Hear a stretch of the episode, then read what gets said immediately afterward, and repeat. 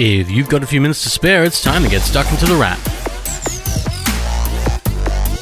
It's the end of June 2020, and you're listening to The Wrap, Australia's fastest technology roundup. And if you're someone with an Apple device or someone who wants one, there are a lot of changes coming, which we'll be covering shortly. It wasn't just an Apple week, though. Other things happened, like with Olympus, which won't be making cameras anymore, or at least not in the way it once did. Olympus first started making cameras in the 1930s, and this week the company has announced that it will sell its imaging division to another company. It will still support current and older models, and there should be new models of Olympus cameras cameras on the way as well. It just might not be the same as it once was. Well, guess we'll leave the Micro Four Thirds cameras to Panasonic, which clearly has quite a foothold in the category. This week, Panasonic even added one of those to its list with the G100, a camera focused on content creation with 4K video and an audio system that can capture and track sound from where it's coming from, potentially making for better movie making in a camera you can easily hold. That's a more professional style of filmmaking, even in something small. But if you're looking for movies online, that's something else entirely. In fact, fact, if you're looking for films online, Google's planning to help out, launching Google search features that allow you to ask the search engine what you should watch. Much of what comes out of this is based on what's popular and trending around the web, though Google told us that it could come from your search history and any trailers you've watched on YouTube as well, which is great if you regularly search for yourself and possibly a little more G rated if you search for things for your children. And before we get into Apple everything, if you're missing the pub trivia night, you might be keen to try a little feature on Amazon's Alexa enabled enabled speakers if you have one, with trivia being added there. You can ask Alexa to give you an easy quiz or even a pub quiz, BYO beer, but you won't win a meat tray or anything fun like an iPhone. Fortunately, if you already have an iPhone, or really anything else made by Apple, it might feel like a new product later this year thanks to some updates that are on the way. That's the big news from Apple this week, using its Worldwide Developers Conference WWDC to talk up all the big things the iPhone maker has in store for the year. And what a series of announcements it was, with updates for the iPhone, iPad, Apple Watch, Apple TV, and the Mac as well. In the world of the iPhone, you'll see iOS 14 later in the year, and it will see some changes, some of which may feel like a page out of other mobile operating systems. You'll now be able to load in tiny apps in the form of widgets and throw them on any home screen, much like how Android has worked for years. The approach is definitely familiar, but there's even a Smart Stack widget that combines a bunch of familiar apps like news and weather, and lets you flick between the ones you want quickly, while an app library screen will offer an easy way to see all your apps categorized in the one place. There are other things coming as well, such as a slimmer design for Siri and phone calls so it doesn't take up the entire screen, and some hyperlocal weather forecasting, plus a way to turn your iPhone into a set of car keys for new cars. But the iPhone's not the only device getting new features. iPad OS will see support for handwriting with scribbles and some more smart home control, while Apple TV will be able to talk to video doorbells and give you video notifications while you watch the telly. If you own a pair of Apple's excellent AirPods Pro, you'll soon get a form of spatial audio allowing you to experience 3D sound complete with head tracking, moving your head inside the soundstage. It's something specific to the AirPods Pro, though if you have other Apple or Beats recent earphones, you'll also get a form of multi-device playback with Apple switching from device to device for you. And the Apple Watch is getting a change as well, now able to track and count down the time it takes to wash your hands which is clearly a big deal. It will also track sleep, something that's quite important, and let you share watch faces, and you can even download them from websites as well.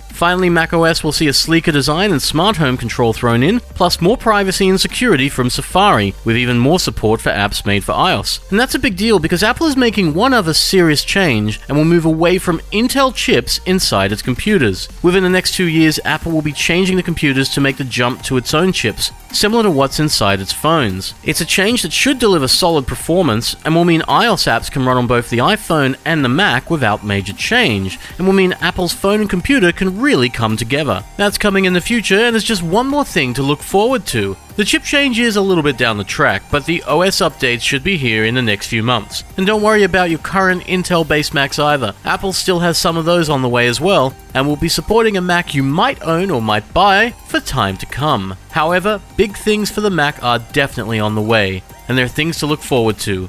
Right now, though, you've been listening to The Wrap, Australia's fastest technology roundup. The Wrap will be back next week for more technology in 5, found on Podcast One, Spotify, and Apple Podcasts. Until then, have a great week, stay safe, stay sane, and take care.